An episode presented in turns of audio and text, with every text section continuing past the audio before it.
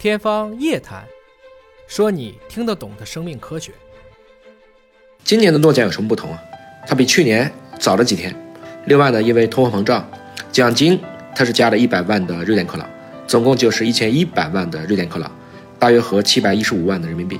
那今年的生理学或医学奖，这个是颁给了什么项目？我们简单理解就是 m r 疫苗。它的颁奖词是表彰了获奖者。在核感碱基修饰上面的发现，这些发现使得针对，也就是这次的新冠大流行，我们可以成功的开发出 mRNA 疫苗。为什么会颁给 mRNA 疫苗？我想这个也就是众望所归。从去年开始啊，mRNA 就是一个大热的话题。首先啊，这个奖应该说还是颁给公共卫生的，非常类似于2015年我国的屠呦呦教授的获奖。那当时的他的颁奖词是。就是屠呦教授发现了青蒿素，从而降低了因为疟疾感染死亡率。应该说，过去的这三年啊，人类饱受了新冠疫情折磨。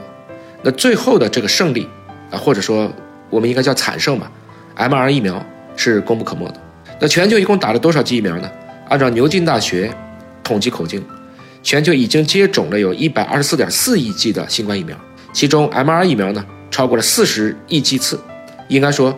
这是一个当之无愧的抗疫工程。